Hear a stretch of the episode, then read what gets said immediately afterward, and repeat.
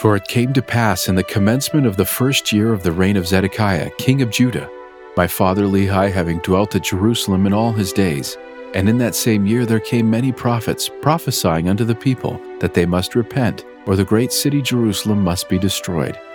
1 Nephi chapter 1 verse 4. Hey listeners, this is Nick from Book of Mormon Central, and today's podcast addresses the question, how did Jeremiah's and Lehi's ministries reflect one another?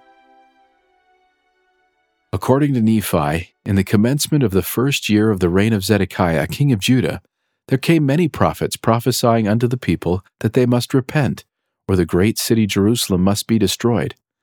Significantly, this is the very picture that the Bible paints of this time period, as Jeremiah, Zephaniah, Habakkuk, Uriah, the prophetess Huldah, and others prophesying and preaching were all contemporaries of Lehi. Of these prophets who preached in the final years leading up until the exile, Jeremiah left the most extensive and detailed writings about what Jerusalem was like at that time. Nephi emphasized that he couldn't make a full account of the things which my father hath written, but the book of Jeremiah helps fill in many of the gaps left in Nephi's account.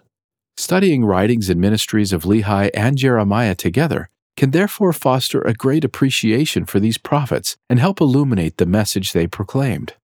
According to Joseph Smith, both Lehi and Jeremiah would have held the Melchizedek priesthood, allowing each to minister the ordinances of the priesthood despite their different genealogies. Furthermore, both prophets are explicitly connected with the act of record keeping. In Jeremiah chapter 36, the Lord instructed Jeremiah to write all the words that I have spoken unto thee, for the purpose that the Israelites might repent. Lehi likewise kept a record of many things which he saw in visions and in dreams, and he also hath written many things which he prophesied and spake unto his children. Later Nephite prophets followed this pattern with the express hope that the Nephites and Lamanites might repent. Because of the wickedness of the people, both prophets were rejected and suffered intense persecution. Yet, despite their trials, both also witnessed the tender mercies of the Lord. As Lehi prophesied to the people, they sought his life, that they might take it away.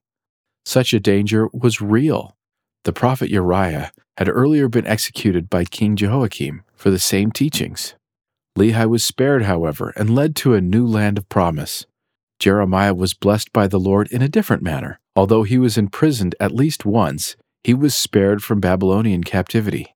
The ministries and accounts of both Lehi and Jeremiah also began with a divine call and commission from the Lord. Such a call and commission of the prophet culminated in the prophet's admission into the Lord's presence and his divine counsel. In 1 Nephi chapter 1 and Jeremiah 1, Lehi and Jeremiah both saw the Lord, spoke with him face to face, and received their prophetic call as a fulfillment of this prophetic requirement.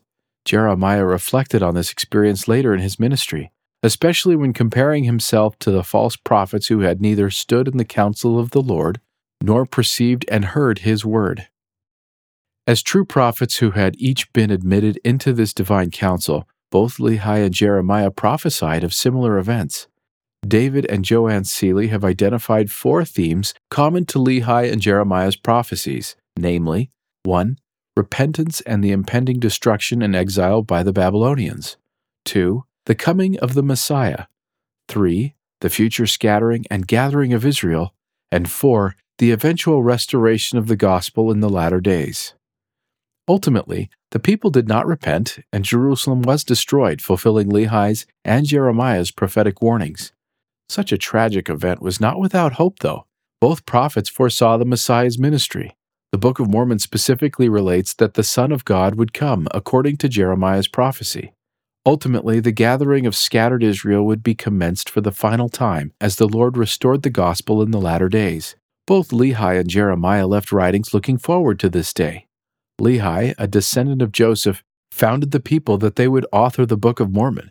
Similarly, a series of passages from Jeremiah was applied by Moroni to the work Joseph Smith would perform, according to Oliver Cowdery. Both the Bible and the Book of Mormon testify that multiple prophets ministered to the people of Jerusalem in the years preceding the Babylonian exile. In so doing, both books of Scripture provide additional and compelling witnesses of the ancient prophecies regarding the Messiah and events yet to be fulfilled. Lehi and Jeremiah lived drastically different lives, As has been noted by David and Joanne Seely, much of these prophets' ministries and lives mirror one another in ways to speak to a wider audience in Jerusalem. This included the manner in which Jeremiah and Lehi would experience the tender mercies of the Lord, while Jeremiah was commanded to stay in Jerusalem, where he would survive the Babylonian assault. Lehi was commanded to leave Jerusalem to spare his life from the inhabitants of the city itself. Despite the differences in their lives and ministries, both Lehi and Jeremiah served as two witnesses to establish every word of the Lord. As Latter day Saints continue to study the lives and ministries of these two profoundly important prophets, they can better understand and appreciate what each prophet went through to share their messages of hope for Israel in a future day. Study of these prophets can also further deepen our understanding and love for Jesus Christ, who had called them to testify of Him and His redeeming, sanctifying, and cleansing role as the Savior of the world and His continued efforts to gather Israel today. Thank you for listening. To find out more, please visit bookofmormoncentral.org and then click on KnoWhy.